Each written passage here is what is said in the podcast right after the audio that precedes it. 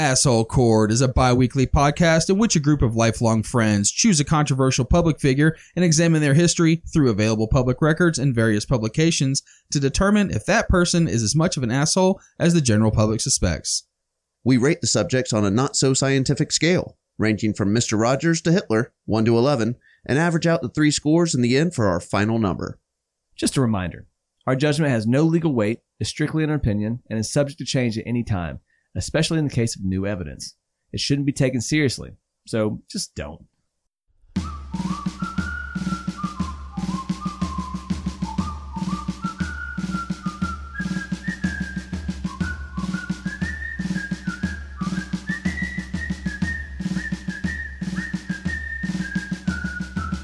Sometimes, a moment occurs in history that requires a perfect public relations response. Someone, an authority figure preferably, must reassure the public in a trying situation that everything's going to be okay. In 1940, as the Nazis began the Battle of Britain, bombed London indiscriminately, and things looked their bleakest, Winston Churchill gave his famous We Shall Fight on the Beaches speech that declared that the British people would never surrender to the Nazis. That speech set the tone for the British people's resilience in the face of overwhelming adversity and catapulted Churchill to all time great leader status. In 2001, as the rubble of the World Trade Center smoldered nearby, Rudy Giuliani had his Churchill moment. In that greatest moment of doubt and fear in modern American life, he stood amongst the fallout and reassured Americans that it was going to be okay, that we were going to rebuild bigger and better than ever before. Had he disappeared from the public scene then, he would undoubtedly have gone down as a legendary leader, his statue strung across multiple town squares. But he didn't. He didn't disappear. And today, his public image has dwindled down from those heights and into the proverbial toilet. Viewed at worst by many with utter contempt and at best with a mild revulsion bordering on sympathy, Rudy Giuliani went from being America's mayor to the public equivalent of the peep show mopper. How did this happen? How did he go from giving rousing speeches with the dust of the Twin Towers on his shoulders to some crazed freak rambling on air while his hair seemed to melt? Grab your Yankees hat, take a big swig of booze, and tell yourself to never forget as we discuss just what happened to old Rudy on this latest episode of Asshole Court.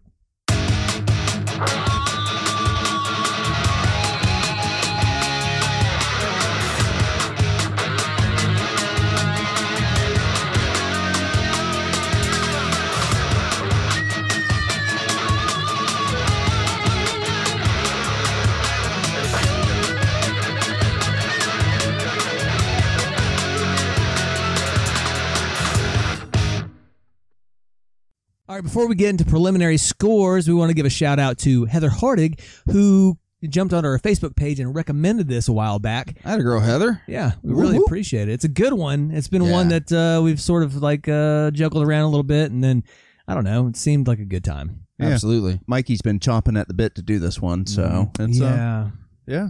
could have picked a more opportune time, maybe, maybe like sometime around I don't know. Year and a half ago, but I didn't. So, but anyways, Hey, thanks so much. there's still Heather. time. There's still time, you know. So, oh yeah, this guy's not done. But thanks, Heather. We we appreciate it. Absolutely. All right, so with that in mind, let's go ahead and get preliminary scores on our boy, uh, Rudy Giuliani. Randy, what you got? All right. So I remember the old Giuliani. Back to what Mikey was saying. He was kind of the king of New York, kind of the darling of New York. Absolutely. Yeah, of course. Um, you know, he, I remember he was the prosecutor, if I'm not mistaken, when New York decided to take down some of the mob bosses. That's correct. We're going to get into that for sure. Okay, all right. So I remember he, that's kind of how he made his name, mm-hmm. and then ran for governor a couple, or not governor. I'm sorry, mayor, Mayor. a couple times. Yep. Won the second, and I don't know if he got reelected. I can't remember, mm-hmm. but I just remember he was kind of the darling, right? And then I don't remember much until you see him reappear, probably five years ago, six years ago. Um, odd, very mm-hmm. odd. It feels as though it is what it is. He's getting a little more senior Yes. and he's just getting a little more crazy, man. It is what it is. The older you get, obviously, the less fucks you give about anything. Mm-hmm. And I don't know if it's about not giving a fuck or not knowing enough to give a fuck about what. Mm-hmm. Anyway, Or not knowing when to say when. yeah, yeah, exactly. But in terms of asshole score, you know, let's talk. You know, I don't think there's any bodies on him. You know, I compare him a lot to Mike Tyson. I think Yeah, that makes perfect Giuliani sense. and Mike Tyson have a lot in common. They're both from New York. I think right around pre-show, I think I got him same same level as Mike Tyson, a 5.91. 5.91 is my pre-show score Okay. for Giuliani. Buddy, what do you got? Just like Tyson. yeah. All right. So for me, um, you know, my brother's lived in New York a, a good chunk of his life, and Yeah. he was living there when Rudy was mayor. And I remember going up and visiting, and Yep. you know, being up in there in that area. And um, I remember when 9-11 hit, and I mean, it rocked everybody. But I mean, it's, Sure. uh, I had family that lived up there, so I mean, it hit a little bit harder. And so yeah, I remember Rudy's speech, and you know, like really feeling like yeah, like we are gonna like rise above from this. And I mean, I I loved the America that we were back at that speech at that Yeah. time. You know, like how united we we all were. Yep.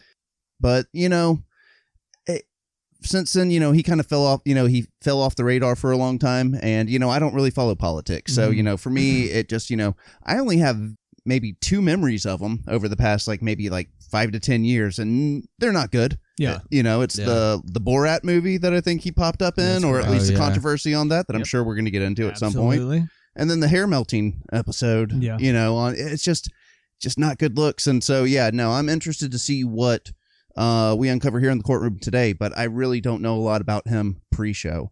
So I'm gonna I'm gonna start him off, you know, a little bit lower than Randy. He kind of looks like Ty Cobb, but I can't give him a four point He does look a little bit like Ty Cobb. Um, but I'm gonna have to jump him up to at least Papa John status, and I'm gonna give him a 5.75 pre-show, Okay. and we'll see where he lands by the end of it. All right, 5.75 from Buddy Mikey. What do you got? Okay. I pay a good bit of attention to politics and to world events and stuff like that.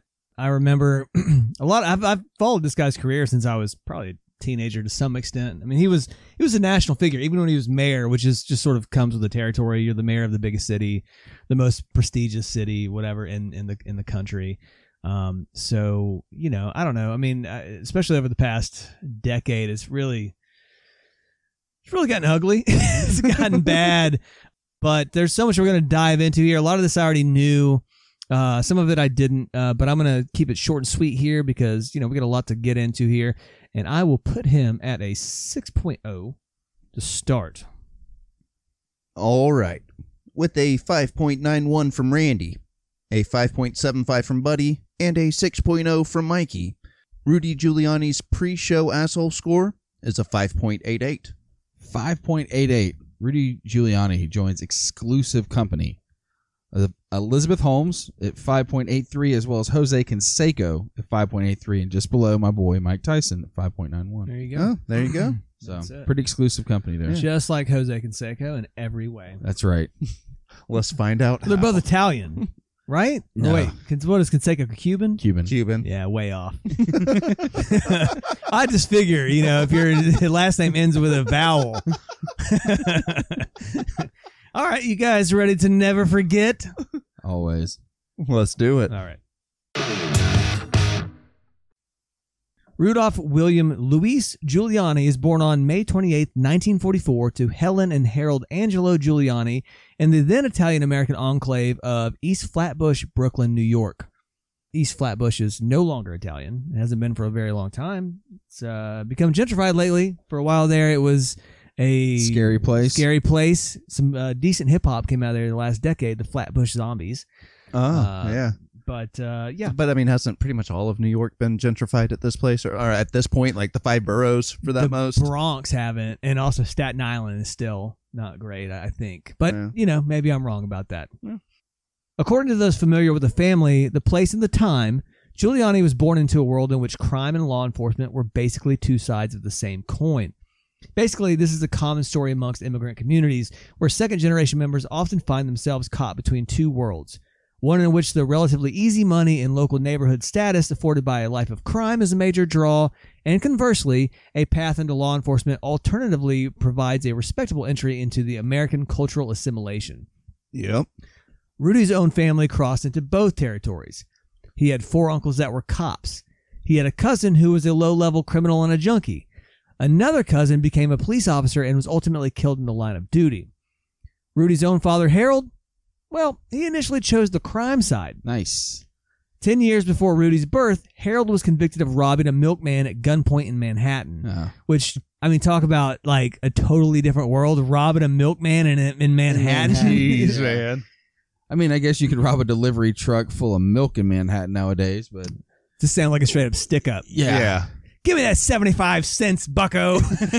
and a gallon of your finest yeah, milk. he's like just chugging milk while he's like got a gun to him. it had to be fairly difficult to make that decision because honestly, it is exactly what you said. Mm-hmm. It's the disciplined route and be the cop, or the easy route, right?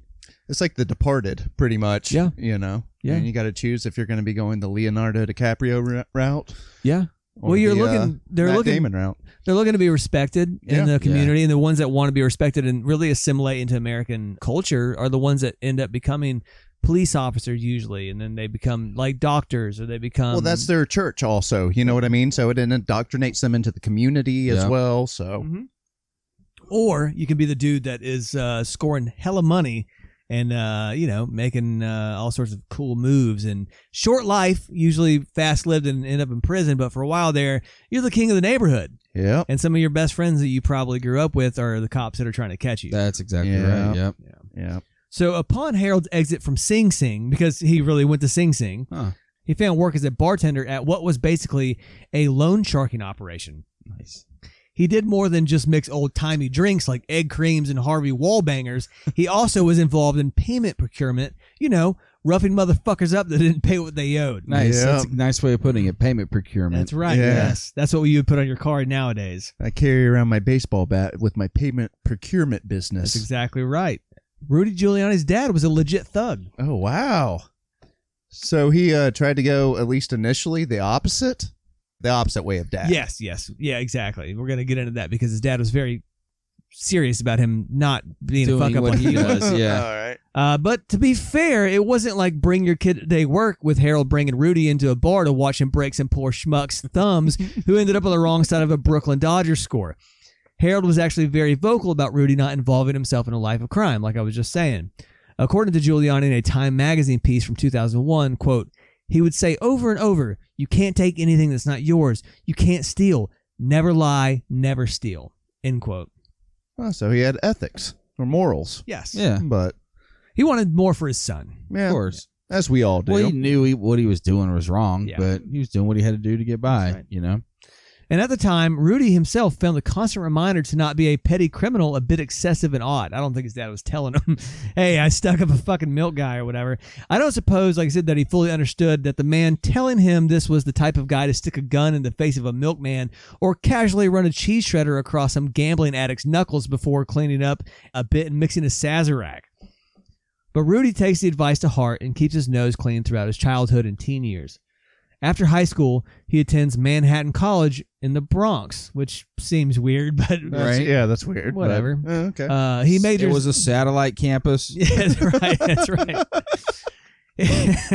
I didn't have to take the train all the way into the city. It was Yeah. great. yeah, he majors in political science, minors in philosophy, and considers becoming a priest.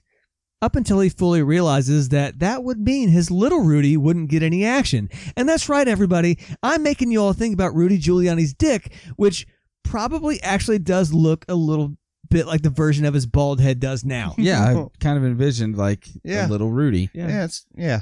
I can see that. Enjoy. Think about Rudy's dick for a minute. and You we'll see the hair this. around the base. anyway, It's a Giuliani bit was unkept during COVID times. somehow Giuliani's turned into JFK. I uh, pull my wiener through my Through underwear. my hole. underwear holes. I look at it in the mirror. It looks just like me.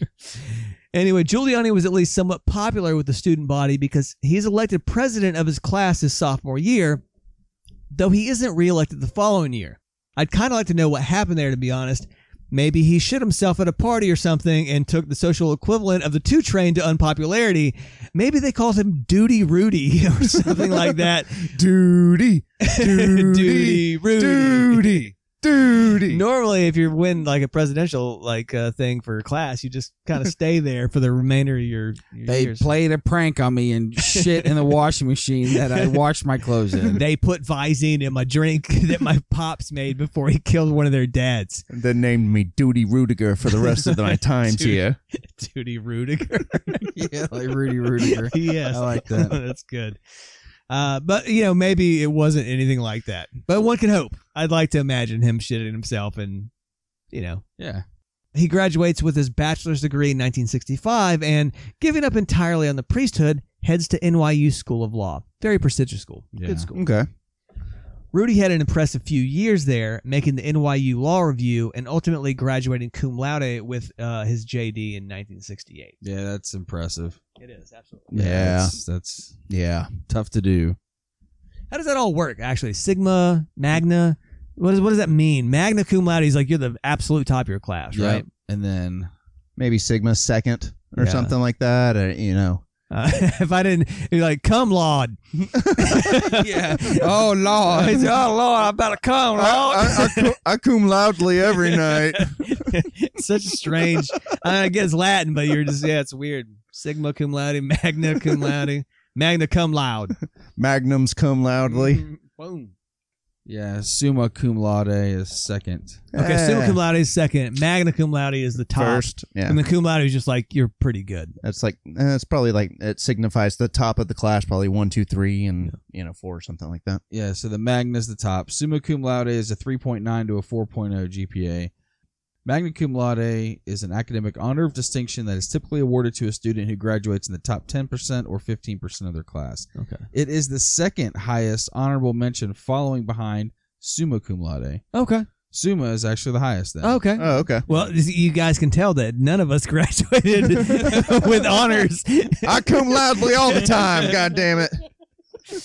Oh man. Uh, they're like this guy's going places. Oh. Uh, anyway, it's around this time that the Vietnam War is also like really starting to ramp up. Giuliani's college career had kept him from the draft, and following his graduation, he begins clerking for Judge Lloyd Francis McMahon, United States District Judge for the Southern District of New York. Is that Vince McMahon's grandfather? That's absolutely right. I was about to say it had a very wrestling name, Mhm. a wrestling sounding name to it. That's right. That's right. This shifted his draft status from 1A, which means available for military service, to 2A, which is for essential civilian. He is eventually eligible for the draft in 1970, but is never called up for service. So he didn't dodge the draft. I'll give him that. you Yeah. know? Okay. It was just who he was and what he was doing. Yeah. I mean, if you're clerking for a judge, then, Yeah. you know, it's what it is. You know, you're in college at the time. A lot of people went to college just to avoid the draft. It's not like you have a senator dad, you know, No, in that no, sense. No, no, his dad was a fucking stick up guy. Yeah, exactly. the opposite. His dad was a he robbed a milkman. So I'll give him some credit for that. Relatively shortly after his exit from NYU Law, Rudy finds himself in the middle of a major change in himself. It might come as a surprise to some, but the reality was that from a very young age, all the way up through law school, Rudy Giuliani was a dyed in the wool Democrat. From an interesting vanity article I found, quote, the young Rudy, brimming with admiration for John F. Kennedy, was an RFK Democrat. When Hillary Clinton was still a supporter of Barry Goldwater, Giuliani was praising President Lyndon Johnson's war on poverty and describing the writings of a member of the John Birch Society as, quote, the disgusting neurotic fantasy of a mind warped by fear and bigotry. End quote. Interesting. Hmm. Yeah. He voted for George McGovern in 1972. And in case you weren't aware, George McGovern was not considered some calculating centrist political figure. His 72 platform was based on ending the Vietnam War and instituting guaranteed minimum incomes for the nation's poor. And it's McGovern's campaign headquarters that were burgled by the Nixon team, kicking off the Watergate scandal. Ah, Yep. when Forrest saw them doing that. That's right. Exactly. It, which is funny because in the movie he's like, "I got a great place. It's a great hotel." Yep. The reality is that was the the hotel was where the McGovern's campaign uh, headquarters were at. And that's So- where they wiretapped. Yeah, they broke Yeah. into Yeah. it. Yeah, Yeah. they broke fucking straight into that thing. Got busted like a bunch of idiots. I'm trying to sleep, Yeah. but the lights are on. They keep on flashing in my eyes.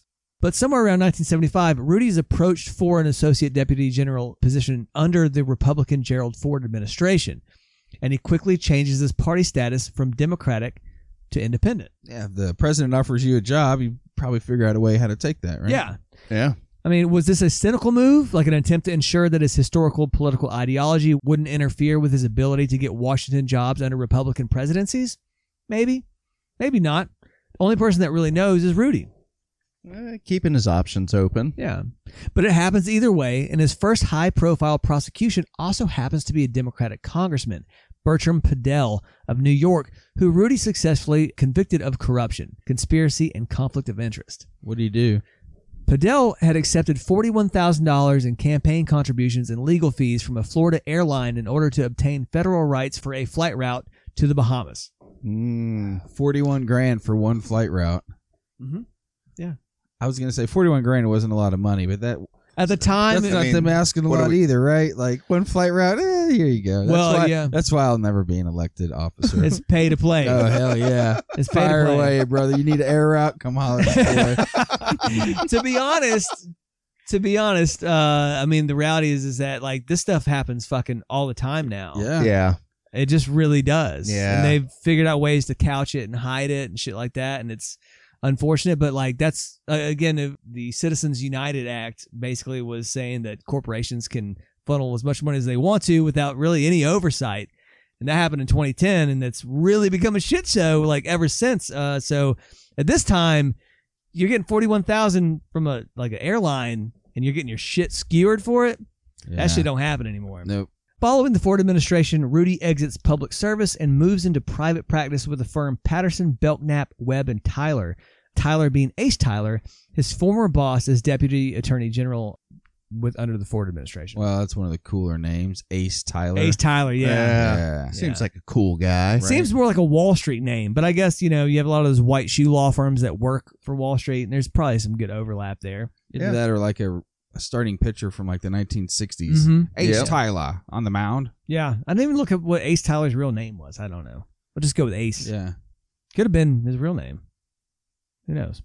In 1980, with the win of Ronald Reagan, Giuliani again heads toward Washington, this time as a registered Republican. So at this point, he's all the way over to the Republican side. Yeah. Going back to the question as to whether this was a cynical career move for Rudy, he says no, claiming that by the time of Reagan's inauguration, he had found Democratic policies naive and that the quote, Republicans had come to make more sense to me. His mother, however, disagreed. According to her, Rudy, quote, only became a Republican after he began to get all of these jobs from them. He's That's right. Yeah, that's what I was thinking. she said he's definitely not a conservative Republican. He thinks he is, but he isn't. He still feels very sorry for the poor. Yeah, he just found a bunch of friends Yeah. and uh, went over to that side. That's how it works. Just networking. Again, no telling how Rudy really feels at the time, but regardless of whether it's a career move or a legitimate ideological shift, Rudy does start landing some sweet fucking Washington jobs under the Reagan administration. I imagine. In 81, he's named Associate Attorney General, the third highest position in the Department of Justice. In this role, he's supervising the U.S. Attorney's offices, federal law enforcement agencies, the Department of Corrections, the Drug Enforcement Administration, and the United States Marshal Service. That's some big boy shit right there. Yeah, right? Wow. How much does a that role pay, you think? Probably now it's probably, if you're at that role, probably quarter mil Okay. a year. All right. Probably making $250,000 a year. A lot of it's the prestige, though. For sure. You could take that afterwards and do whatever you want in law. Well, you you always can, and that's Yeah. you see the difference in those career people in, in Washington and stuff like that. And there's actually a really great podcast uh, by Preet Bharara, the guy who was the Attorney General for like Southern District of New York, and he actually ended up getting fired uh, by Trump around the time he got he came on, and he's got a podcast and he sort of explains how this all works. But you have like careerists, and like a lot of them are the best ones are are really engaged in the idea of like civic duty Mm-hmm. um, and there, of course, there's prestige that comes with that. But a lot of those, they go into, you know, a U.S. Attorney General's office and then they immediately go into private practice. And when you get a private practice, that's when you just make fucking bukus of cash. yeah. But the payoff is a little different because you're not hooked into the power structure. yeah. But damn, the money is good. Oh, yeah. So I was thinking about there's this Seinfeld episode where Jerry meets this girl at a dinner, doesn't get her name, but gets the name of the law firm she works for. So Mhm. it's always it's always been funny to me to hear just the names, right? It's always just people's last name, but it sounds so awkward. Yeah. I just remember the one on the show was Saget, Bennett, Robbins, Oppenheimer, and Taft. He kept Yeah. saying Yeah. it over to himself, Oppenheimer Saget, and Bennett, Taft. Oppenheimer, Taft, Saget, Bennett, Robbins, Oppenheimer, Taft.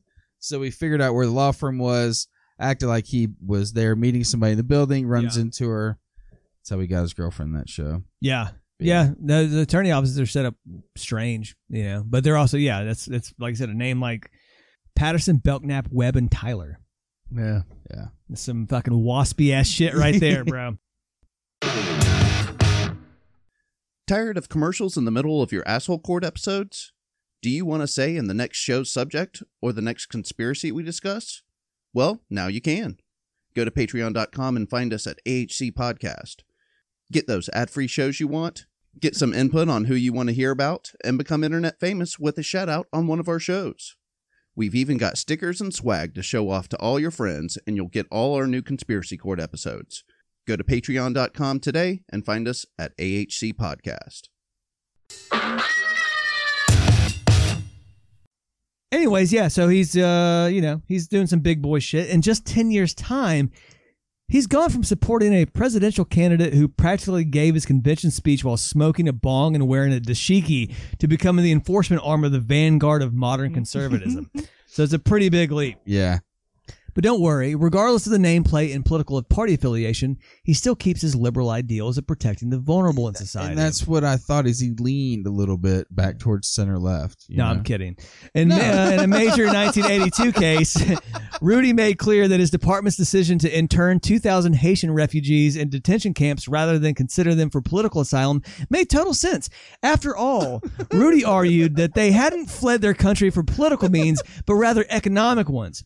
Giuliani testified that, quote, political repression, at least in general, does not exist under uh, President of Haiti Jean Claude Baby Doc Duvalier's regime, who had become rather cozy with the Reagan administration at this point, thanks to Cold War affiliations and fears. Reality check time. Baby Doc Duvalier's government was one of the most repressive in the Western Hemisphere. Uh, within the country, uh, he murdered and exiled his opponents. Estimates of those killed are as high as 60,000. Oh my Wow. God. And that's Haiti. That's not a very big place. It's not a big place. Yeah. And Baby Doc Duvalier and his father, Papa Doc, were absolute fucking monsters. Oh wow. And he was like, that shit's not really happening. These are not people seeking political asylum. It's economic. So we're going to go ahead and just put them in a detention center. Oh. Yeah, that's rough. In 1983, Rudy leaves Washington and heads back to New York after being appointed U.S. Attorney for the Southern District of uh, New York, SDNY, which is, you know, It's Manhattan, right? that's right. Yeah, the Southern, exactly. Yeah, the Yeah. Southern District of Manhattan. That's where. Wall Street, bitch. Yes, Yeah. exactly. Mhm. In real terms, it's a demotion, but from Rudy's career standpoint, it makes sense because the position is absolutely the most high profile U.S. Attorney's office in the country and a great spot to launch his political aspirations from. And Rudy uses this position. like the casting couch. it is, of, yeah. uh, district attorney's offices. That's it, yeah. uh, and Rudy uses this position to its maximum for public exposure for sure. Giuliani has a number of high profile cases, with the most famous likely being the Mafia Commission trial, which ran through 1985 and uh, 1986. And that's what Randy was alluding to earlier. This trial is, regardless of what you may think about Rudy Giuliani, legitimately impressive in the impact it had.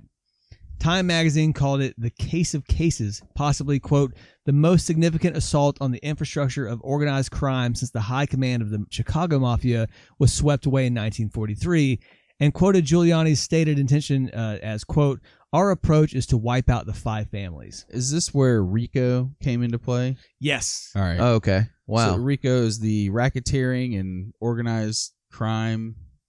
Something. Something. It is. Yeah. I call it the RICO Act. I actually thought I was debating on putting it in here because I was like, maybe people should know that. And it I- just but it means bas- that the boss can get in trouble for the people that work for him's crimes. Yep. yeah, everybody that has Yep. a hand in the pot can get a That's get in trouble. means, yeah. Versus, That's exactly you know, the bosses weren't saying shit. They were like Mikey has implied in previous episodes. It's just like, hey, it'd be really cool if Randy wasn't around anymore. yeah.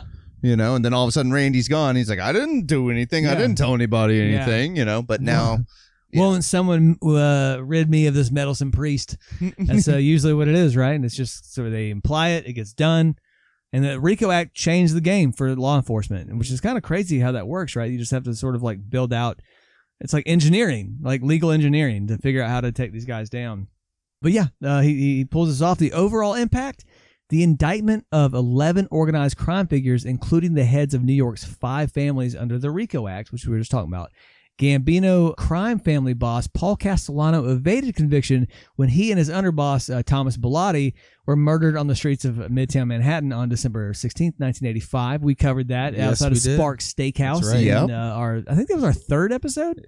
It was early on. I want Maybe to our say maybe second- second. yeah, it was episode. yeah, it was early. Yeah, go back to that one. Uh, it's a it's a fun episode and uh, Gotti episode. that's right. Yeah, that was the Gotti Gotti episode. episode Yeah. that we covered that. Yeah. However, three heads of the five families were sentenced to 100 years in prison on uh, January 13th, 1987. Genovese and Colombo leaders Tony Salerno and Carmine Persico uh, received additional sentences in separate trials with 70 year and 39 year sentences to run consecutively. It was absolutely devastating in real terms to the mafia in New York. So devastating, in fact, that according to an FBI memo that was released decades later, the then new leaders of the five families got together in 1986 to vote on whether or not to put a contract on Rudy's life.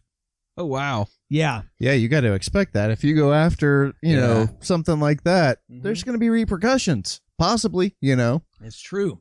Heads of the Lucchese, Bonanno, and Genovese family rejected the idea, though Colombo and Gambino leaders Carmine Persico and John Gotti uh, encouraged assassination. Pretty fucking nard. man. That's yeah, those are some guys you don't want to be on the on the wrong end Yeah, of. That's It- exactly right. yeah. Gotti is literally calling for your head. Well, you just put him behind bars.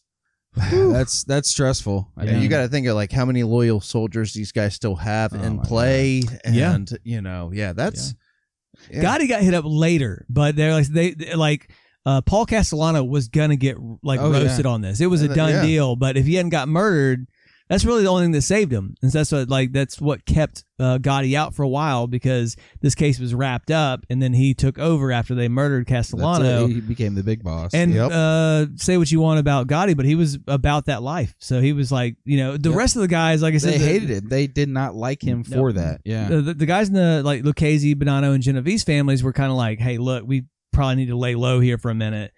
Not Gotti. No. He was like, "Let's fucking murder the, right. let's murder the the uh, the, the dude- attorney that uh, us. yeah, yeah. the district attorney for the Southern District of New York." yeah, he's like running into town with pitchforks, you Mhm. know, and oh, Yeah, no matter what I think about old Rudy, him basically crippling the entirety of La Cosa Nostra and then almost having a hit put out on him.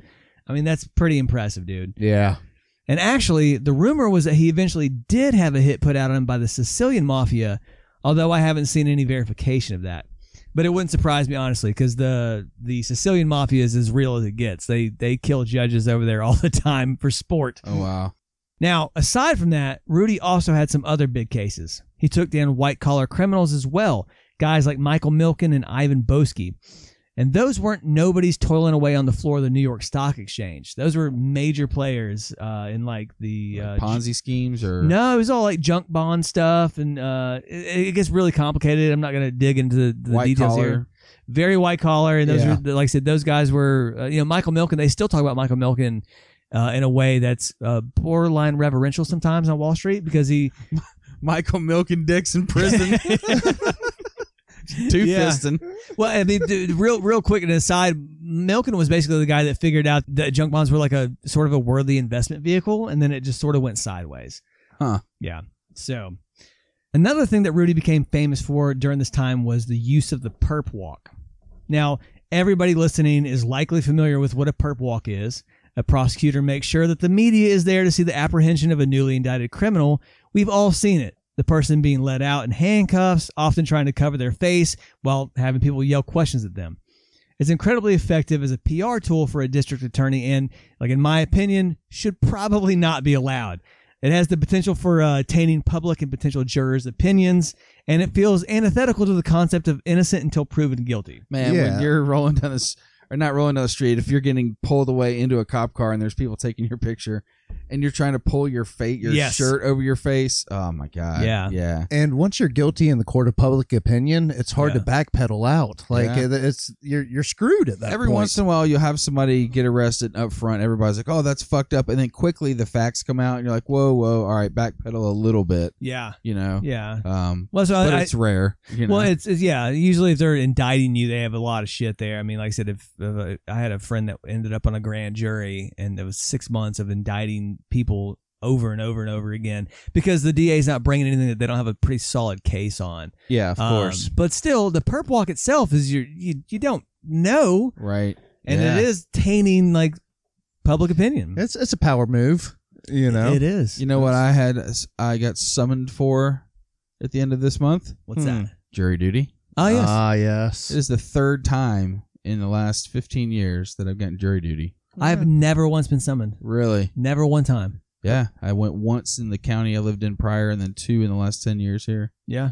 Never, never gone. I've been summoned twice and excused twice. Yeah. So, but I have a brother-in-law that's a cop, and Oh, that yeah. usually gets me off. Yeah. I never had to sit on a jury. I would just show up. You sit all day. Yeah. You get don't a get sack called. lunch. Yeah. They send you home. Yeah. And that's it. No, I usually have like people I work with, and they're like, "Hey, I have to be off this day because I have jury duty." And I'm like, "Just go there, get your sandwich bag, and come back because you're not gonna sit in the thing." I'll see you tomorrow. yeah. Oh, when my buddy got uh, summoned to the ju- uh, like the grand jury, I was like, "Oh, you know," and then all of a sudden he got selected, and he was like, I got to go every Tuesday. "Every for the next six Tuesday for the weeks. next six months." Oh, Six- wow. Six months. Wow. Yeah. But anyways, talking about uh, you know going back to the perp walk, like what if the person is innocent? Well, this definitely happened to Giuliani more than once. In a few cases, his arrest of alleged white criminal or white collar criminals at their workplaces uh, had uh, charges later dropped or lessened, and they sparked controversy and damaged the reputation of the alleged perps, which again is what it does, Yeah. right? Yep. He said veteran stock trader Richard Wigton of Kidder Peabody and Company was guilty of insider trading, and in February 1987, he had officers handcuff Wigton and march him through the company's trading floor with Wigton in tears. He literally was like Oh. crying as he got walked through. Oh. Giuliani had his agents arrest Tim Tabor, a young arbitrager and former colleague of Wigton, so late that he had to stay overnight in jail before posting bond. Damn. Yeah, that's a he obviously could have Yeah. not. He could have avoided that. but- Yeah, not wait until like 4:45 to go rushing in. That's right. Yeah. Wi- uh, within three months, charges were dropped against both Wigton and Tabor.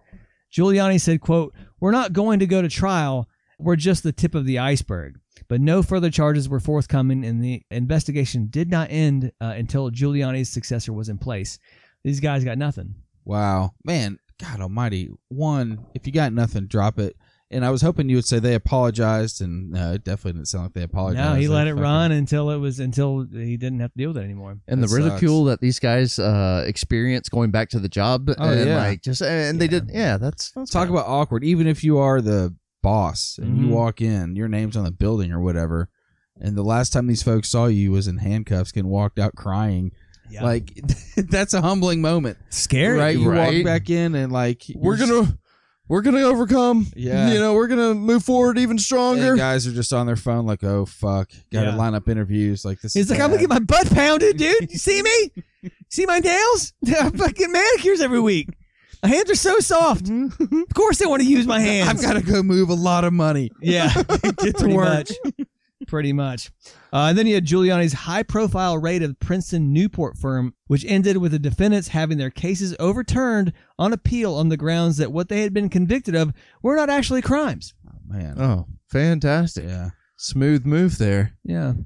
So Giuliani's successes are a bit of a mixed bag, and it's arguable that he becomes a bit overzealous on some prosecutions at this time.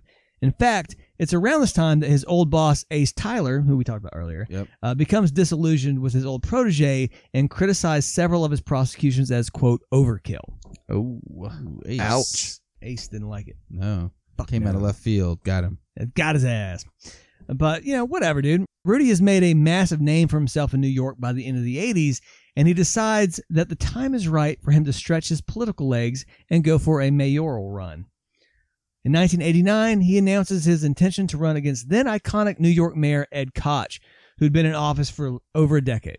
Uh, he pretty much was New York in the 80s. Okay. Now, Giuliani had to walk a tightrope in this case because even though he's well known and relatively popular in New York City, he's also a Republican. And in case you weren't aware, Yeah. the Republican Party hasn't been popular in New York City probably since the age of Lincoln. and the Conservative Party of New York isn't super stoked on Rudy either. Yes, he's a registered uh, Republican, but his views on cultural issues align frequently with New York liberals. The Liberal Party's endorsement statement actually said that Giuliani's, quote, agreed with the Liberal Party's view on affirmative action, gay rights, gun control, school prayer, and tuition tax credits. Now, the interesting thing here is that in New York, you have, like, when I say the Conservative and Liberal Party and the Republican and Democratic Party, they're not the same. Right. Like you have a sort of a liberal and whatever uh, uh, party or uh, like under party for the Republicans in New York, and you have a conservative one. They hated the conservatives hated uh, Giuliani. They actually ran a guy against him. So earlier in the show, when I said he was more of a center Yeah, to left leaning, that's what I meant. yeah. And you were like, "No, you're a moron. He killed the refugees." I didn't say I, that's, I didn't say you're a moron. I said no. I said wrong. But this was what I was talking about. Is some of his. I saw a, a- Randy was over there like conducting an I- orchestra as I read this. He was like, da, da, da, "See, gun control, gay marriage." With this Beethoven finger. That's right. That's right. That's but that's what I was referring to. Yes, yeah. And I bit my tongue earlier. I didn't interject. And Yeah. No, yeah, uh, he he talked about these things because it was politically expedient for him to be a Republican in New York, but also be like, but I'm not super hard Republican, but fuck the Haitians. But I mean, get in Um, where you fit in, right? Think about what yeah. the hot topics were: gun control, crime. yeah. Um, No, Republican in uh, New York City is always going to be uh, streets different than a Republican in, uh, say, uh, rural Texas. Yeah. Yeah. You know, there's 100%. difference- You know, there's differences there for sure. Uh, surprisingly enough, at the time, Ed Koch ultimately lost out to David Dinkins in the primaries. That wasn't supposed to happen. Uh, and so the table is set for the race, which ends up being the closest race in New York City mayoral history. That's right. It ends with Dinkins becoming the first black mayor of New York and Giuliani falling short and only by about 47,000 votes. Yeah, it's not. It's not much. The it's vote- really not. Well, the considering vote was you- stolen anyway. yeah. yeah, So yeah. I'm just Uh, kidding. the, the loss does not sit well with Giuliani. From uh, this Vanity Fair article I found, quote, he couldn't believe he had lost to Dinkins, said Bill Bratton, who had served as police commissioner under Giuliani.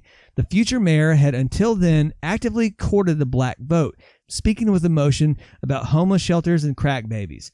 But Giuliani's concern lasted only as long as he was allowed to play the benefactor. Confronted with losing to a black man, his goodwill disappeared. At Giuliani's party at the Roosevelt Hotel, Wayne Barrett, who was then Giuliani's biographer, evokes a scene that would return later to haunt us. Quote, the ballroom was filled with frustrated supporters he'd closed the campaign with, invoking white male and mad. It was also filled with ugly untruths about how blacks had stolen the election at polls in Harlem and Bed-Stuy, where the dead had supposedly voted by the thousands. So yes, he Huh. did Steal feel the like vote. it was stolen. Yeah. Did not know that. Yeah. Just mm-hmm. hella foreshadowing there. boy. boys. is true, that's, yeah. That's how I roll. Mm-hmm. That's right. of course, it being such a historically close race, Giuliani is the obvious choice to run against Dinkins again in 1993. Run it back. Come on, motherfucker. That's like when you beat somebody by two in a game of twenty-one. Oh 21. yeah. And Yeah. it's like you actually go like, I won. Well, come on. be like Man up again. 20. Run it back, motherfucker. Run it back. Oh yeah. Now. It was I Check. mean, it wasn't even a question. Check. Yeah. I think you even- already bounced it to him. Check. I think even the uh, conservative wing of the New York City Republican Party was just like, fuck it, this is Giuliani. and this time, the results were different. Giuliani succeeds in defeating Dinkins and becoming the first bat human hybrid to be the mayor of New York. and according to many around him, he never really got over the 89 election. Quote, he really prevented us, Bill uh, Bratton said, still frustrated after all these years, from, quote, from having a free hand to reach out to the black community, end quote. The animus ran so deep that Giuliani, as mayor, didn't once attend the U.S. Open because that event had come to be associated with Dinkins' mayoralty. Are you serious? Yep. Pretty weak. And I was about to say, which Especially is if you get good free seats to the U.S. For Open. real. It's always in uh, Flushing, New York. Yeah. pretty fucking weak, dude. Salty ass Rudy. But whatever, the general saltiness of Rudy doesn't matter because Rudy Giuliani is positioned as the mayor of America's largest city at just the right time.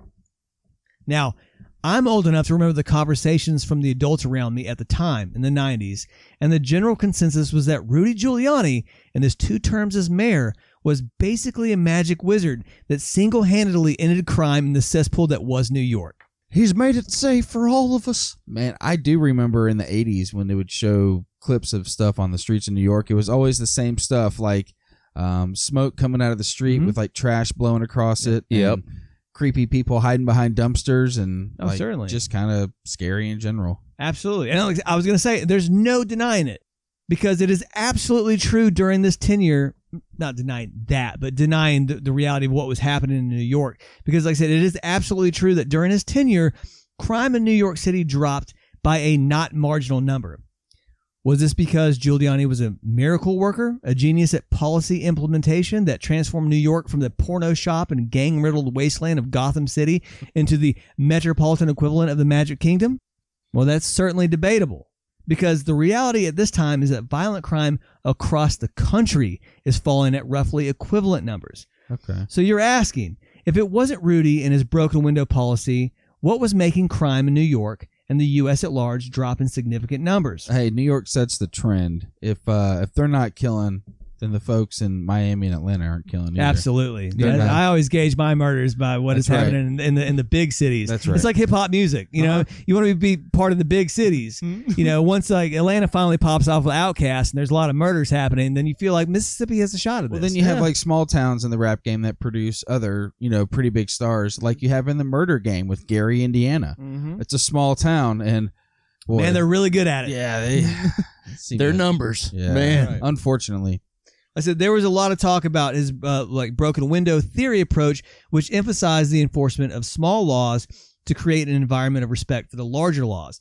That was always what they talked about. Was like he made the broken window policy like apply to New York, and that's why it all dropped. But again, we're going back to like statistics here at this point, and across the whole country, crime is dropping. Now, like there are a couple of interesting theories that I like about why there's a significant drop in violent crime across the country. Uh, and I like them because they're entirely plausible as well as like conversationally interesting. all right. The first is, in my mind, the most impactful in overall crime uh, rates in the U.S. during this time, and it is known as the lead crime hypothesis. It essentially posits that lead is widely understood to be highly toxic to multiple organs of the body, particularly to the brain. Individuals exposed to lead at young ages are more vulnerable to learning disabilities, decreased IQ, attention deficit hyperactivity disorder, and problems with impulse control all of which may be negatively impacting decisions like decision making and leading to the commission of more crimes as these children reach adulthood, especially violent crimes. And the introduction of leaded gasoline, as well as lead paint, etc., in the first half of the 20th century created an environment in which lead exposure increased rapidly in the general public. The lead exposure piece is absolutely provable thanks to multiple studies done. There's not even a question about that. Of course. I mean, you had the leaded paint or leaded paint from back in the 70s and stuff like that. Well, That- the the paint is one thing, but the leaded gasoline gas, is putting yeah. tons of lead into the atmosphere. yeah. So, like when they're doing these studies, they're registering like what the lead levels are in, in children's blood or, or whatever. They're trying to figure out what the hell is going on. So the argument is that the increased lead levels in humans and the cognitive impairment abilities of uh, lead created a number of decades in which there were increased violent crime levels. Huh. Once leaded gasoline and leaded paint were eliminated, we saw the lead levels in the general public return to much lower levels, and perhaps not so coincidentally, so did violent crime levels. Check out this chart, which correlates blood lead levels and violent crime per capita. Wow. Oh, wow. The chart correlates very, very strongly. Yeah. There's Yeah. two, two line graphs. I mean, up, down, up, down, up, we'll up, we'll up, post up. this Yeah. up on the Instagram and all of our stuff, so you'll see it. This overlap is extremely substantial, right? It also uh, can explain a lot about the baby boomers. I mean, they took in massive amounts of lead throughout the like course of their entire childhoods, so it isn't really their fault that they're the way they are. Oh, it makes sense. I'm just Finally. I'm sort of kidding. There are plenty of nice boomers out there. Anyway, uh, another interesting theory, and perhaps one uh, that is timely at the moment, is the legalized abortion and crime effect case, which is popularized by Freakonomics author Steven Levitt.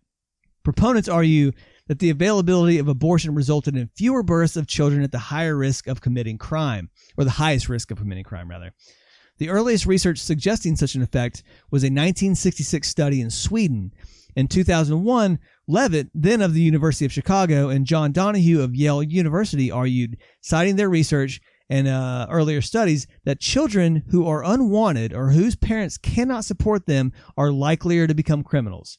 That makes sense. That's, I can see that correlation. they don't have that, you know, like that shining light guiding them along the way. Yeah. You if know? you're not wanted and you're having to roam the streets, if you're a young DMX yeah, out there with no guidance at all, yep, I mean, now in my mind, the one that, that I think is more impactful is the lead crime hypothesis one.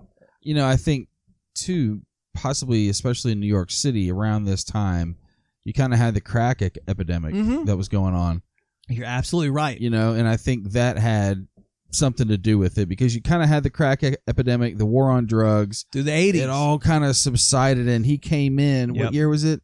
No, he came in 93. 89. 89. Oh, I'm sorry. You're right. You're right. He ran. 90 in he 89. ran You're in absolutely 89, right. came in in Came in 93. 93. 93. And in fact, they were actually pointing this out in some stuff I was reading that, that actually the crime levels were already falling uh, during Dinkins' tenure. I could Uh-huh. see that. And yeah. that was the really the third one, which I didn't really bring up, but but Randy's absolutely right because they talked about like the the the crack epidemic really was at its peak throughout the 80s, Mhm. and then It was slowly sort of tapering. stemmed off. Yeah. Yeah. yeah, yeah, yeah. I mean, we saw like the meth epidemic that happened or whatever. You know, those runs are usually about ten years where yeah, it just and ruins it's kind of just fortunate timing Yep. to get in office then where good things are happening. Yeah. It's like a president that gets elected on a known upswing. yeah, You know what Yeah. I mean? absolutely. Not going to go either way, but it happens all the time. Guy gets elected, shit goes really well. Yeah, You can ride look the over- wave. You can look back over time. This has happened time and time again over course. a Of long, course. long Of course. course. So. and then the flip side of also the guys that come in and Yep. inherit the previous That's right. Yeah, administration's that's exactly right. faults, but it looks like they're just, you know, It's absolutely true because it's not. It's not the, the, flip. The, switch doesn't flip when someone shows up. Right. I mean, they're riding that wave of whatever that is, good or bad. of course. Um, and actually, what was interesting was I was looking at the the crime rates in major cities at this time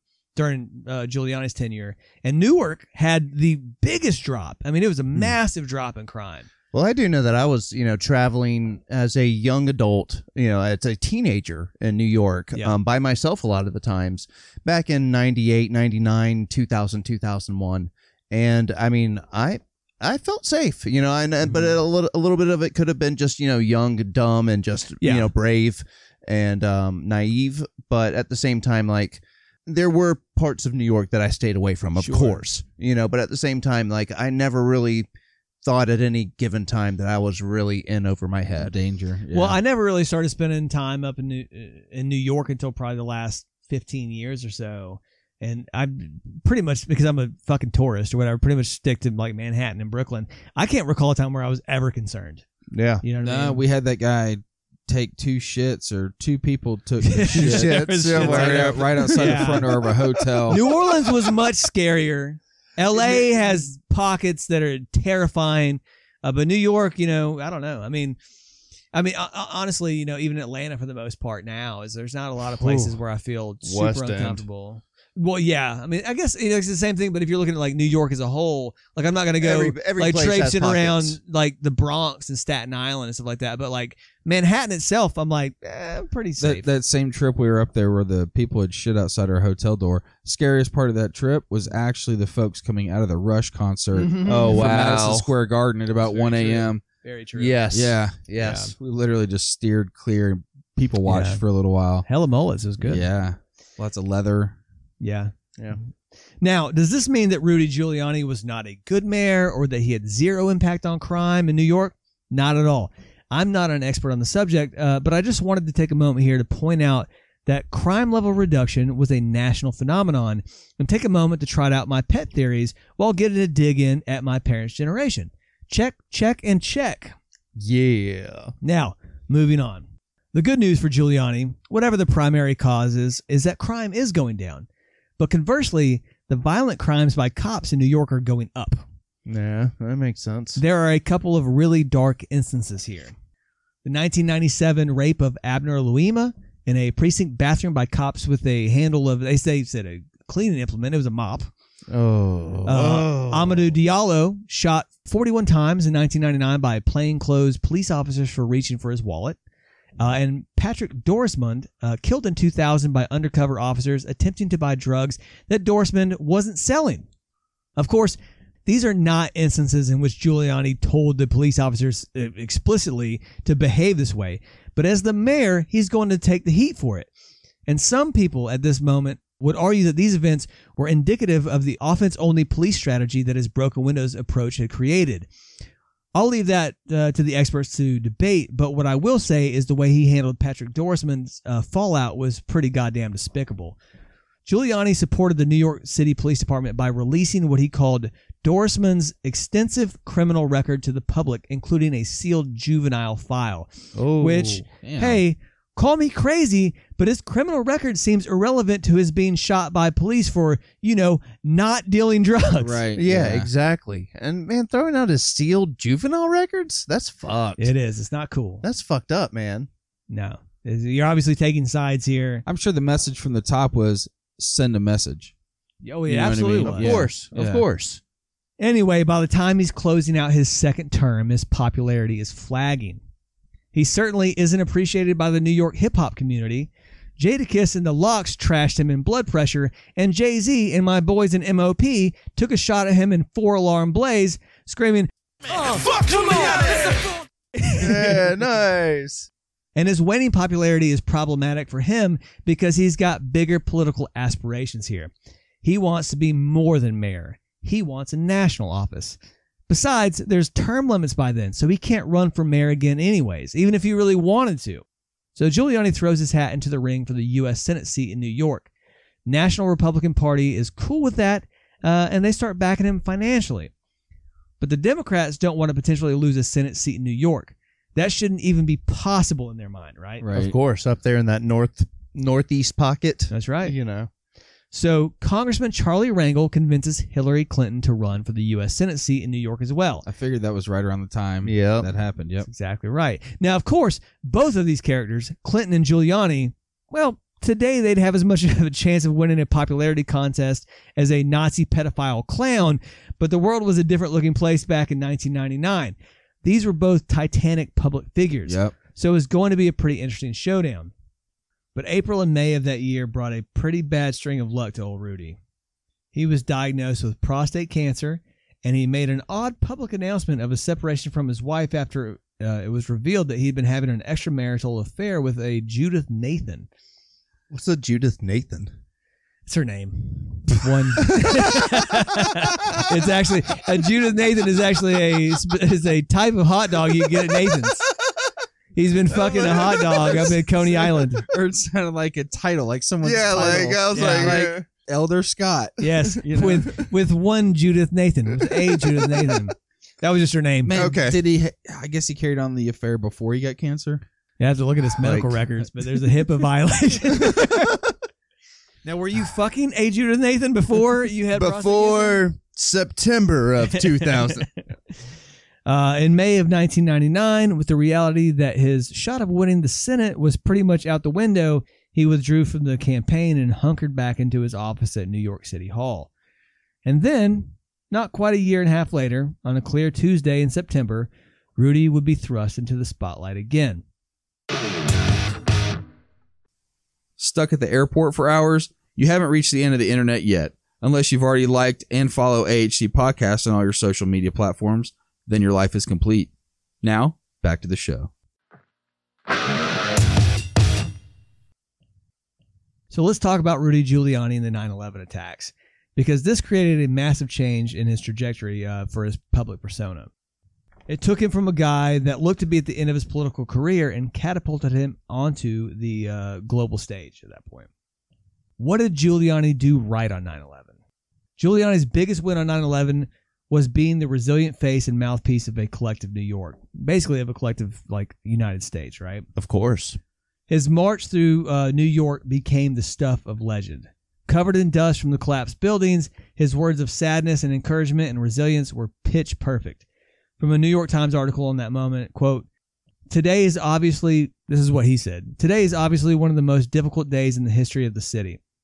The tragedy that we are undergoing right now is something that we've had nightmares about.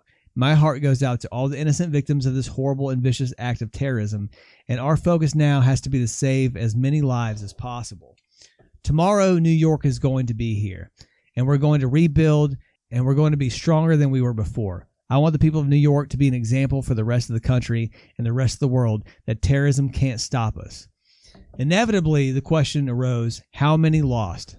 He said, quote, the number of casualties will be more than any of us can bear ultimately. The sentiment was deeply needed and affecting. There's no denying that if you have like an objective bone in your body.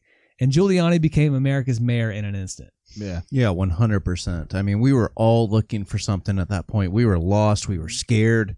And yeah, he just came in. He was that political figure that came in and just it reassured us that everything was going to be okay. for- Absolutely. You know what I mean? And uh, it made an impact on, uh, across the nation. It you know? definitely did. Like I said, I mean, if you're too young to remember this, it's hard to explain how terrifying and strange things were. Yeah, it was weird. It was a weird, weird Yeah. day. Yeah. 100%. And I mean, Like if you're directing a play or a movie, you couldn't pick a better speech at a better moment than that. Well, like I said, he was like covered in dust. Uh, World Trade Center seven had gone down or whatever. I was like, all uh, at that point maybe not, but the, all the other stuff. I mean, he was like completely covered in dust. Was making a public speech about like we're going to rebuild this. it was like the Bill Paxton Independence Day speech. It really was, but in real life, Yeah, in real life. Yeah, exactly. Yeah, I mean, it was it was such a big deal. Like the Queen knighted him. World leaders from Tony Blair to Nelson Mandela toward the side of Ground Zero at his side. The president of France called him Rudy the Rock. There were I finally got to get rid of my name, Duty Ruettiger. Duty Ruettiger. Love it. Uh, yeah, there were book deals in the millions and speaking engagements, right?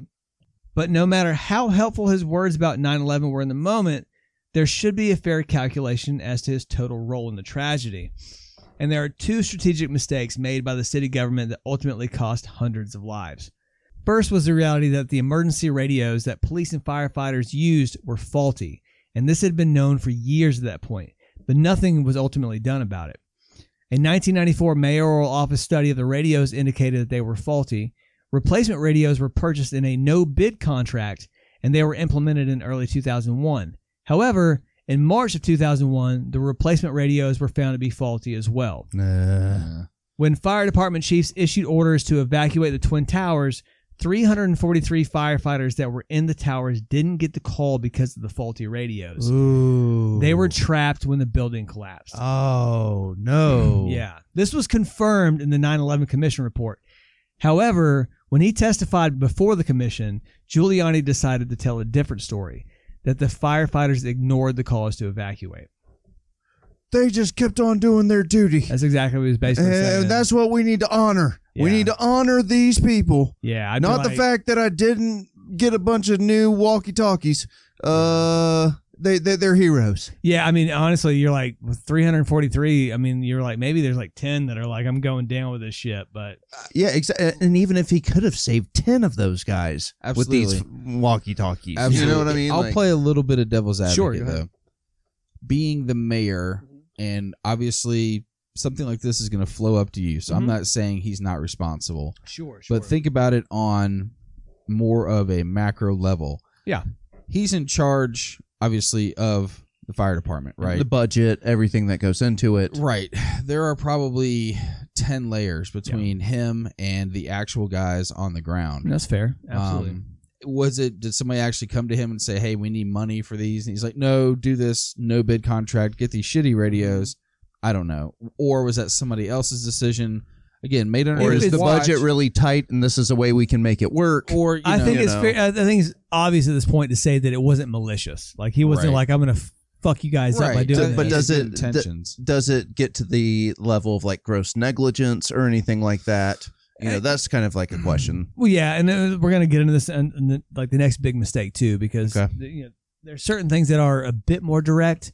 Uh, the radios are a real problem and stuff like that, and also in context of him being the hero of 9/11, it's tough to reconcile that when you're like you guys knew about these radio problems, and you know we probably could have done better. Yeah, communication yeah, is this a isn't- very important thing for any firefighters, uh, EMTs, police officers. Yeah, this isn't like, bumfuck fucking Oklahoma Right. either. This is New It- York the- City. The radios should probably be working. Oh, yeah. I totally get it. Uh, but it's Totally valid point, Randy. Next major mistake, though, was where the emergency management headquarters were located. The decision was made by Giuliani in 1997 to house the headquarters inside Seven World Trade Center building, right? Jerome Hauer, New York City's first director of uh, emergency management, recommended to Giuliani that the headquarters be based in Brooklyn instead of lower Manhattan because, quote, the Brooklyn building is secure and not as visible a target as buildings in lower Manhattan. But I mean, who could have known that terrorists would attack the World Trade Centers? You know, it's not like they had uh, tried to blow them up with a truck bomb in 1993 or anything. Yeah, exactly. No way could Rudy have ever expected something like an attack on one of the icons of American commerce or anything. One of the biggest icons on the East Coast. Yes. It almost You know. sounds like he was trying to prove a point with where he put the precinct, right? Yeah. Maybe a little bit. Worse- a little, yeah, bit it's of true. grandstanding. It's- yeah, you he could have been yeah, like big dicking it, Yep. or you know, it could have been it, it could have been a lot more like financially feasible to put it in there as opposed to moving on. I don't see the financial feasibility. I'm trying to give Rudy a little bit of like slack here No, on the yeah. on the road. I think it may be. I think uh, maybe Randy's big dicking it and being like, we're, we're never, they're never, you know, never going to take us down or something like that. Worse yet, when these questions would begin coming up in his presidential run, Rudy tried to blame Jerome Hauer for the location. Okay, now that's fucked up. Too bad Hauer had kept the memos. Yeah. Nice. And then there was the problem with the air quality at Ground Zero. It was, uh, how do you say, uh, fucking awful, right? It was apparent to anybody with a functioning nose within a hundred miles of Ground Zero. Now, I've never, I was never up there at that time or whatever, but I've talked to many people that were living in that area, and they were like, the smell was horrifying. Yeah, I mean it makes sense. Yeah. I mean like it, it's. I mean you're still dealing with like September in New York. yeah. Well, no, I mean in a sense that they were like, this doesn't smell like September in New York. This smells poisonous. Like uh, I'm guessing the foul odor smells of bodies and like, no, stuff like not that. so much that, but just Uh, because like when you have two buildings that are that huge and the, all, That- all everything that that falls down into them, there's a lot of stuff in there that's that's toxic. Yeah, Yeah, sure. like- when you look at all the computers, all the printers, and all that stuff, everything like Drywall just and yeah, disintegrated. Yeah, You know? and then we're about to get into this too because it's it's obviously become a, a very real issue for a lot of people that were first responders. oh, one hundred percent. When you look at twenty years later, Mm-hmm. Uh, but Rudy came out within the first month of the attack and said, "quote The air quality is safe and acceptable." Spoiler alert: It wasn't. At roughly the same time that Rudy was declaring the air quality safe, the USGS reported that the toxicity of the debris was akin to that of drain cleaner. oh gosh, When he tried to defend his take on the air quality and why it shouldn't be a big deal, Rudy declared, quote, I was at ground zero as often, if not more, than most workers. I was there working with them. I was exposed to exactly the same things they were exposed to. So in that sense, I'm one of them.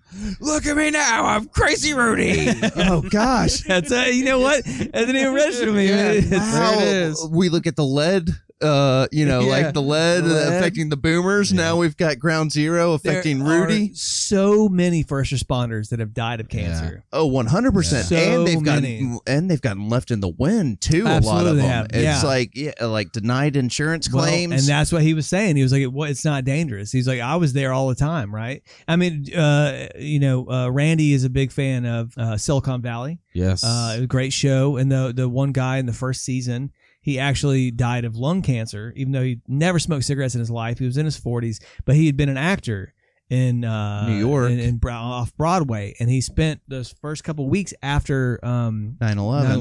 9/11 helping uh, in a rescue effort. Oh Jesus. And- and- and His that's the- humanitarian efforts have turned into his death sentence. Yeah, just to, to give you guys an example of a specific person, but it's statistically it is uh it is insane. Like Yeah. there's so many people. Jon Stewart Well- has done a really good job of like pointing out that there should be more help for them for like first responders in 9/11. But it's I mean it was it's incredibly toxic. Yeah, and especially even from that day, I mean, you saw all the firefighters coming out and they looked caked in Yeah. suit and just was it was Oh, yeah. Yeah. But like I said, he's talking about he's like, oh no, I was down there more, if not, if not as much more than the the first responders or whatever. That doesn't make it okay. But, but that's not true either. Uh, because a New York Times study a week later found that he spent a total of 29 hours uh, over three months at the site. His appointment logs were unavailable for the six days immediately following the attacks. So, you know, he made a speech, He went back to his office or whatever, and then he comes out later and is, is just explaining that it's really not that dangerous, and that you know if it was dangerous, he'd be sick too. But he didn't spend that much time there, so that's pretty shitty, dude. Yeah, no, that's really shitty. Of course, uh, most of this wouldn't become well known until like way later on. And by 2006, Rudy was the odds-on favorite to become the Republican nominee for the president in the 2008 election. Right, so uh, it came as no surprise when he won the nomination and blew Barack Obama away in the general election to become the first ever bat-human hybrid president of America. All hail Batman. Obviously, that didn't happen. Giuliani didn't even finish the primaries or come close to winning the nomination, much less the actual presidency. And that's because his campaign was, uh, as they say in political science circles, weak as fuck. WAF, as we call it That's here in the right. studio. It didn't help that his law firm, Bracewell and Giuliani, was up to its eyeballs in foreign government consulting deals that seemed built to favor anyone but the U.S. government, and that the allegations that he'd used city money to carry on his affair back towards the end of his mayorship, uh, no, that could never really be proven. I mean, if you're the mayor, Mm-hmm. the perks you get and the things that come with that, if you are cheating on your spouse, obviously shame on you.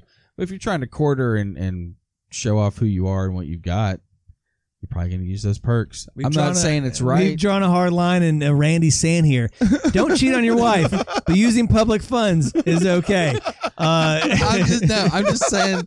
Especially to impress your wife or maybe your Well, that's date what on he, the he said, he said earlier. he said, "Don't make me, don't make me a government official because I will definitely be spending this shit." It's actually, you know, it's it's not you. It doesn't start out uh, like intentionally. You just sort of realize you're like, oh, I got all this cool shit. It's And then- really cool. and then you sort of like that line keeps getting blurrier, and then you're just like taking, uh, you know, uh, what's her name, uh, Judith Nathan,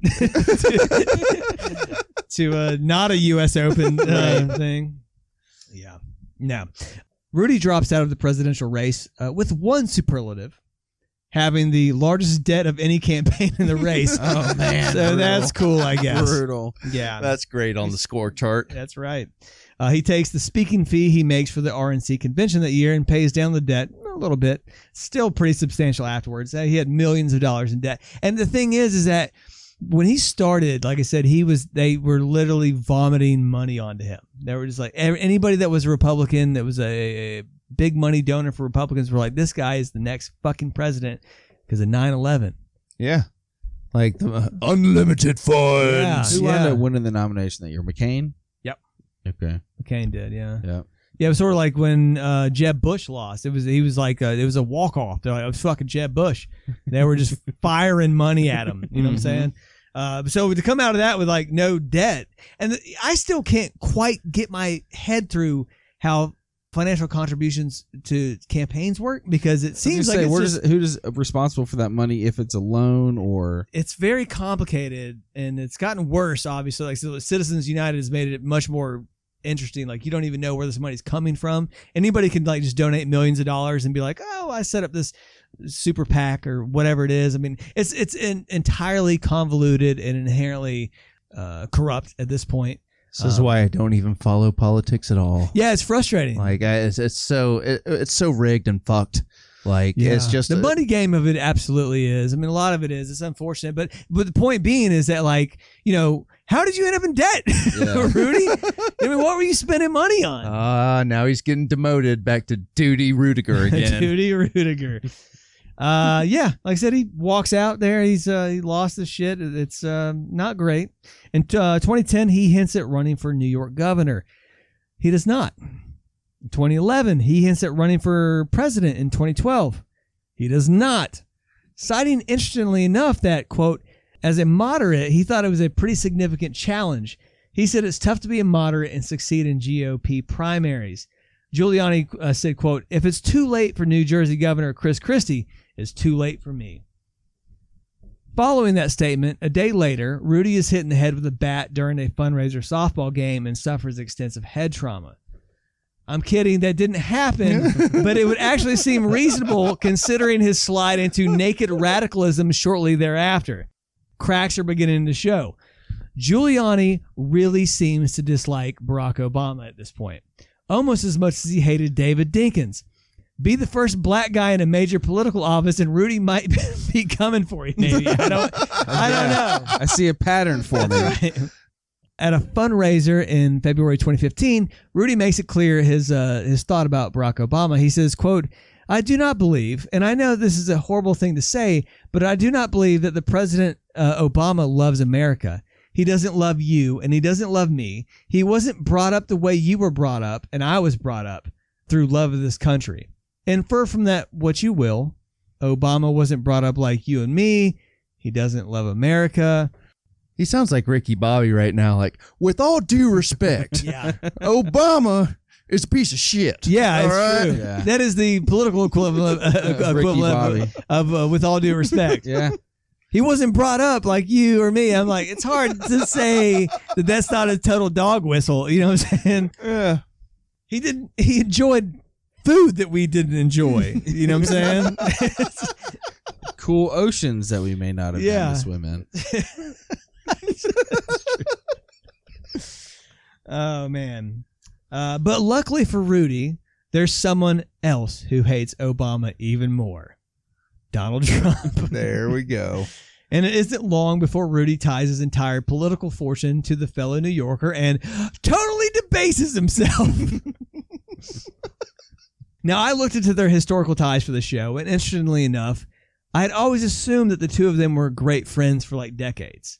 Fellow big name New Yorkers that ran in similar circles, of course, they had to be like friends, right? You would think that their friend circles overlapped.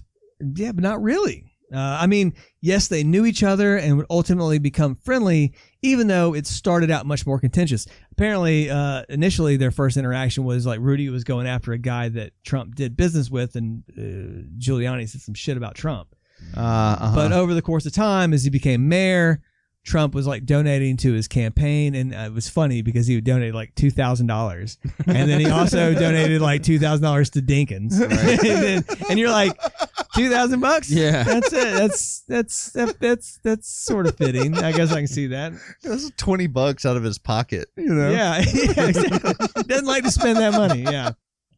But the reality is that the overlap between them comes more from being high profile New Yorkers who fucking loved being the center of attention and were masterful in their manipulation of the media to that extent. So the alliance, it would appear, is based solely on a shared fascination, a compulsion perhaps, to always be in the headlines, no matter the cost. Yeah. Giuliani loved the perp walk. He Yeah. loved always being out there, all that stuff. Both of them are great at getting headlines. hmm Mm-hmm. Now, I'm not going to spend a ton of time here getting into the nitty gritty political stuff because we usually try to avoid that. This is obviously somewhat of an inherently political show because this is a politician. But we're trying to keep Buddy awake at the same time. Yeah, so, you you know. But I'm just going to give you a quick highlight reel of Rudy's dumbest shit from the Trump era because it really seemed like this motherfucker's brain fell clean out of his head about five to seven years ago. In August of 2016, Giuliani, while campaigning for Trump, said that, quote, in the eight years before Obama became president, we didn't have any successful radical Islamic terrorist attacks in the United States. What? This is very true. It was noted to him that 9 11 happened during George W. Bush's first term. Yeah. His math is off there. Slightly. And also, you're like, that's what that's what you made your like national political bones on? Right. That's what, that you, one? yeah. Uh-huh. Uh, in January 2017, then President elect Trump named Giuliani as his informal cybersecurity advisor. Rudy Giuliani, the master IT wizard. That's right. I don't see that. Yeah. No, it makes uh, sense here because in the weeks following his appointment, Giuliani was forced to consult an Apple Store Genius Bar when he, quote, was locked out of his iPhone because he had forgotten the passcode and entered the wrong one at least 10 times, end quote, belying his alleged expertise in the field. Yeah. Oh, my gosh. Motherfucker locks himself out of his iPhone, but Yeah. yet he's an IT Yeah, wizard. well, it makes perfect sense. Ah, Yeah. This is fantastic. Yeah, fantastic. these are the great minds of America. Uh, in December 2019, Giuliani gives an, an interview to New York Magazine in which he makes the claim that George Soros is controlling the minds of ambassadors and that in reality, he is more of a Jew than George Soros, and also that he's more Jewish than half of his friends. You can't say that.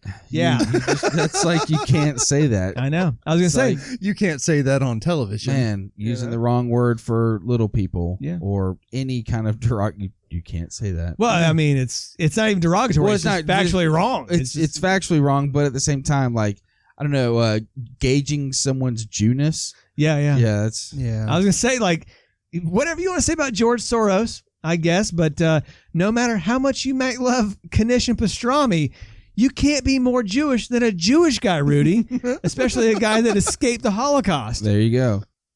In 2020, the game gets really stepped up here.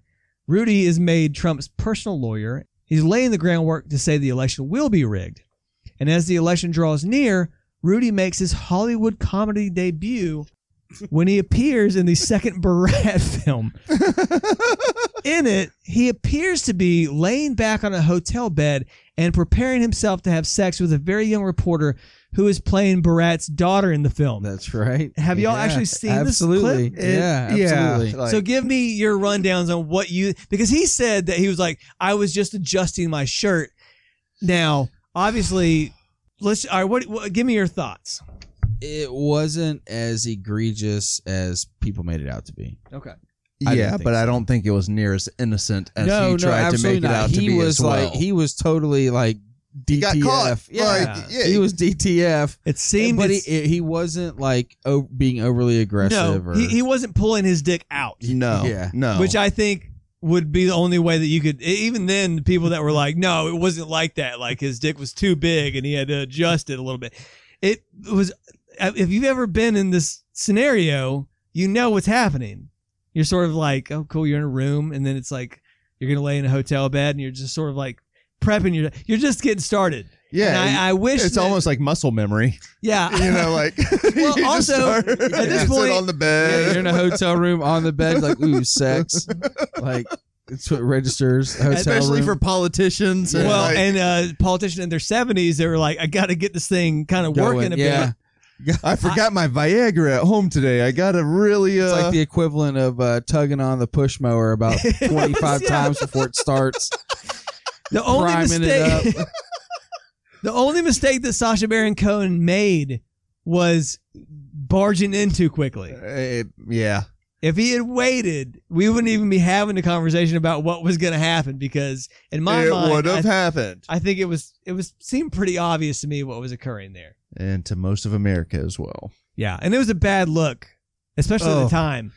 Yeah, and that's like one of like the two memories I have of him of the past ten years. So Yeah. it's like he's not in good standing in my memory. He's Yeah. starting to get the uh, the penguin look from Batman. So, Yeah. It's If you put funny. I actually monocle on him- wrote that down Oh, because yeah, like we've been referring to him as the you know like Yeah. the, the bat, you know, but actually he's looking more like Danny DeVito's penguin character. The penguin. If he had Like- a monocle, and, Yeah. yeah, That's you could exactly absolutely right. see him slurping up a raw fish in his mouth. Like, Yes, just like fucking DeVito did Yeah. back in the nineties. there you go. Yeah, yeah, he's a strange looking character, dude. Um, and it, like I said, the the the, the Borat thing was horrible timing because it was right at the, the the peak of the election.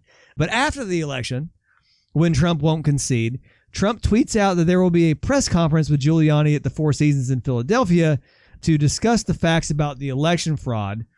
The Four Seasons turns out to not be the hotel Four Seasons, This But rather- hurt, man. but rather a lawnscaping company adjacent to a dildo shop. Four Seasons lawnscaping or landscaping, something Yes. like that. it Yeah. looked like it was like just like a, a parking lot of like Uh, it was. it was bad. It was like a, a how like brick did, how did that lot. happen? I don't. How does something like that happen for real? Like somewhere along the line, somebody's got to get the address or like I- I meet me mean- at the Four Seasons in Philly. I mean, if I'm anywhere remotely yeah. Going to this thing, I'm gonna know downtown Philly, Four Seasons Yeah. Hotel. I mean, I think if there was one thing that's a commonality throughout the Trump presidency, it felt like they were winging it a lot of times. Yeah, you know, they sure. just were like, I don't know, fucking run it. You know, I don't Go to the Four Seasons. Yeah, yeah. I don't. I don't I, honestly, it, it may be the most embarrassing political press conference ever given. Yeah, And the great thing is that the Four Seasons uh, lawnscaping company has really fucking Come made on their in, guys. bones off of yeah, Come they on got guys. t-shirts. Why would you? Of course you do yeah, that. hell yeah. Uh, man, before the press conference began, a journalist present announced that CNN had just projected Biden's victory. Uh, during the event, while Giuliani was stating how strong their case was, a reporter interrupted to say that all of the major news networks were now joining in projecting Biden's victory. And Giuliani asked, Who was it called by? Sky News correspondent Mark Stone replied by saying, uh, all the networks. Giuliani then responded by looking heavenward and striking a pose of mock crucifixion, saying, All the, oh my goodness, all the networks. Wow, all the networks. We have to forget about the law. Judges don't count. All the networks, all the networks, all the networks thought Biden was going to win by 10%. Gee, what happened? Come on, don't be, don't be ridiculous. Networks don't get to decide elections, courts do. As he spoke, some reporters began packing their equipment and leaving before he finished. A few days I've later, got what I need here. that's it. You just fucking nailed Yeah. it, dude. All right, now we're going over to Times Square to cover pretzels. That's it. A few days later, Rudy is out there in all of his glory doing press conferences again. Uh, at one in mid-November, as he sweats under the media lights, his fucking hair dye begins Is this dripping again down at his Four face. Seasons. No, no, this no, is- no, okay. no, no. All right, This all is the hair. That was only a one-time thing. Yeah, yeah, All right, that was- okay. yeah. No, he was he was batting like a thousand. They made, or if they made that like campaign headquarters of the Four Seasons. Why not? Fuck it. We're doing I'm not here. going to Brooklyn. Yeah. God damn it! Give that man a weed whacker, make him useful somehow. I mean, like if, if Donald Trump is like freaking out, being like, "This is embarrassing." There's issues, man. Uh, like I said, uh, the his fucking hair dye is like starting to drip down his face, and I mean, This was so bad. it's completely nuts. Like he wipes at his brow as like long tendrils of black just for men filter down his cheeks. The only other time I've seen that happen was actually in a movie was The Fifth Element, and Gary Oldman's character in The Fifth Element has that like he comes into contact with like one of like the supreme being or whatever, Yeah. and his hair starts to melt, Mhm. uh, and that's the only other time I've seen that ha- happen, like on screen. I just remember looking at it and I was like, this whole thing is a farce, but it just keeps getting weirder, I'll tell you what happened to me a few times. When I first started playing football after school, I would have a lot of gel in my hair. Uh huh. L.A. is- looks. Yeah, this is about 1993, 94. Yeah. Mhm. And uh, yeah, side spike, full spike, you name it. Lots of spikes going on. uh, but I get out on the football field and obviously you start sweating and all that gel. I couldn't figure out what was wrong with my sweat. Burning my eyes. yeah. Oh man. Tastes like More than burning. usual. And it happened twice. And finally I told my mom, she's like, it's all that hair gel. I was like, oh. Uh, So I'd have to go in the sink and just wash it all out before Yeah. practice. and that's thing is, LA looks uh, infamously made their hair gel from the waste of Chernobyl. so yeah. you're lucky you can see right now, Randy. Uh, it gets better though. In December, as Rudy uh, takes the fight to different states about their supposed election fraud, he ends up engaging in a spirited uh, back and forth debate with Michigan lawmaker Darrin Camilleri, who is rid- like ridiculing the assertions of Giuliani that there is a grand conspiracy to make Biden win the election. Rudy gets so excited, in fact, that he rips not one but two farts That's right. mid sentence, picked up in all of their glory by the microphone he's talking into. Let's get a little clip of that, shall we? I will ask that he be he be disciplined for that. First of all, I gave you the you have a answer. point of order? The answer that I gave you is they didn't bother to interview a single witness. Later, he and other supporters would claim that the fart noises were interjected later to make him look dumb. But when you watch the Success. but when you watch these clips, that lady next to him sure as fuck reacts like someone who just heard a huge fart next to them. And that is a that is a great metaphorical place to close out the political career of Rudy Giuliani. A seemingly important and passionate speech given in a grand setting that can only be remembered now for the multiple farts that he emitted. Uh, up in a poof of fart. Final scores, boys. Awesome. Randy, what do you got? Man, good shit. Uh, Good farts, yeah, actually. Really good shit. You know, it was interesting to see kind of how he flipped early on. Um, you know, kind of follow the jobs, right? Came Sure. as a Democrat, flipped to Republican. And then a Um, moderate. Yeah, yeah, exactly. But again, he was following a very typical political career. It's a, true. a good one, right? Like Sure. this Yeah. guy was like these are big offices that he was in running for. Hell, he was the mayor. He's not politically oriented. He's career oriented, and that happens in all. It happens all the time. Right. Sure. Don't fault him for that. And you got to almost be a chameleon in those uh, environments if you really want to Yeah. succeed and That's have right. longevity That's in those. exactly right. You know, So, with all that being said, it is. I still kind of go back to what I was talking about earlier.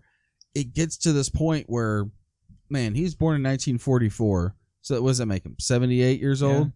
I mean, you're getting up there. You know, I'm not going to Yeah. say that's old, but I would think I'm old at 78. it still gets to the point of where you're in any of our jobs that we carry. That if anybody is 78 in the position, it's like, well, you know, we, we Yeah. kind of need to give them that Viking Oh, funeral. 78. I'm you shitting know? myself. That's it. But, That's uh, why I see guys like Warren Buffett and Charlie Munger, and you're like, they're like a million years old, and they're so sharp. Yeah. I know. It's- God, but that's, Warren that's is sharp also as hell. why they're fucking rich as shit too, and why I'm not. I'll be the guy shitting to myself and be like, ah, you know, your hair say- melting. yeah, Bad investments. but no, so it just, it's, he, he dove off a cliff, man. Like mentally, it seems as though yeah. like you talked about earlier, he did get beat in the head with a baseball bat by the time he was like 68 years old. Yeah. Hey, but that's just it. That's it just coming full circle. His dad was using the baseball bat on people earlier on, and But that he didn't actually get hit in the head. I that. know. But, but he should have. I mean, it would actually make more sense. As to why he behaves the way he does. Yeah. So, you know, at the end of the day, I, you know, I don't know how terrible of a person he is. He did some bad shit with the refugees and some of the crooked shit. The political opportunism with blaming shit on other people, but that Yeah. comes the territory, I guess. So I actually am going to bump him m- much higher. Absolutely. I've got Rudy at a 6.9. That's my final score. Okay. Um, tell you why in a minute here. Yeah. sounds good. All right, buddy. What do you got?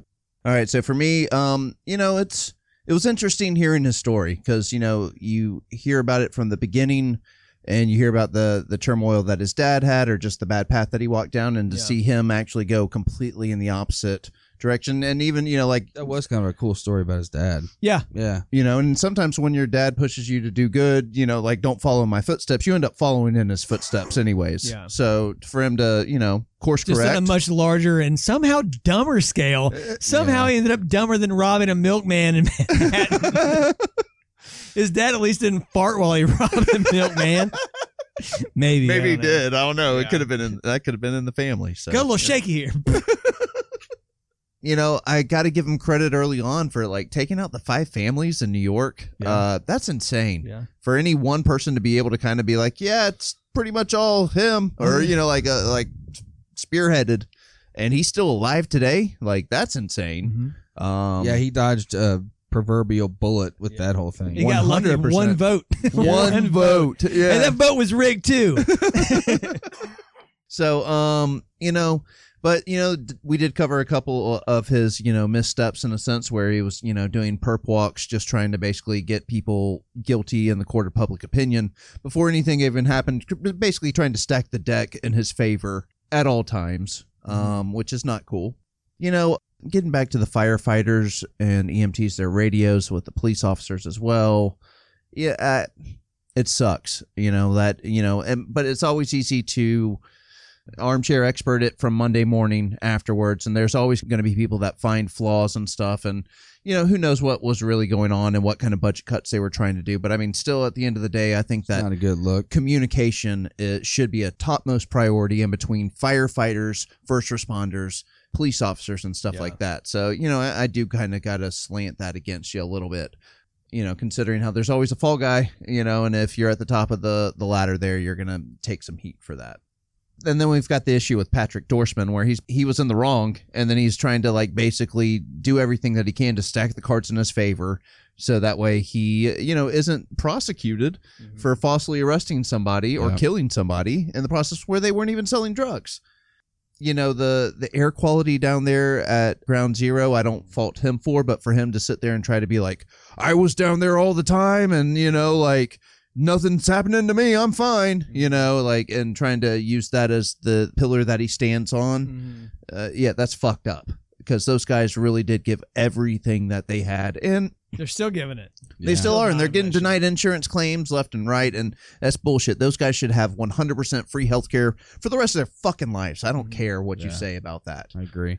And so, yeah, it's it's tough. I hate politics. I hate politicians, and you know, just for this for this reason, because I know that in order to be a politician, you have to be slippery in some way. M- the majority of them. There is that small little band that you know that like I'm actually proud of, and that are really fighting to try and like make a difference here uh, for everybody, not just the the elite.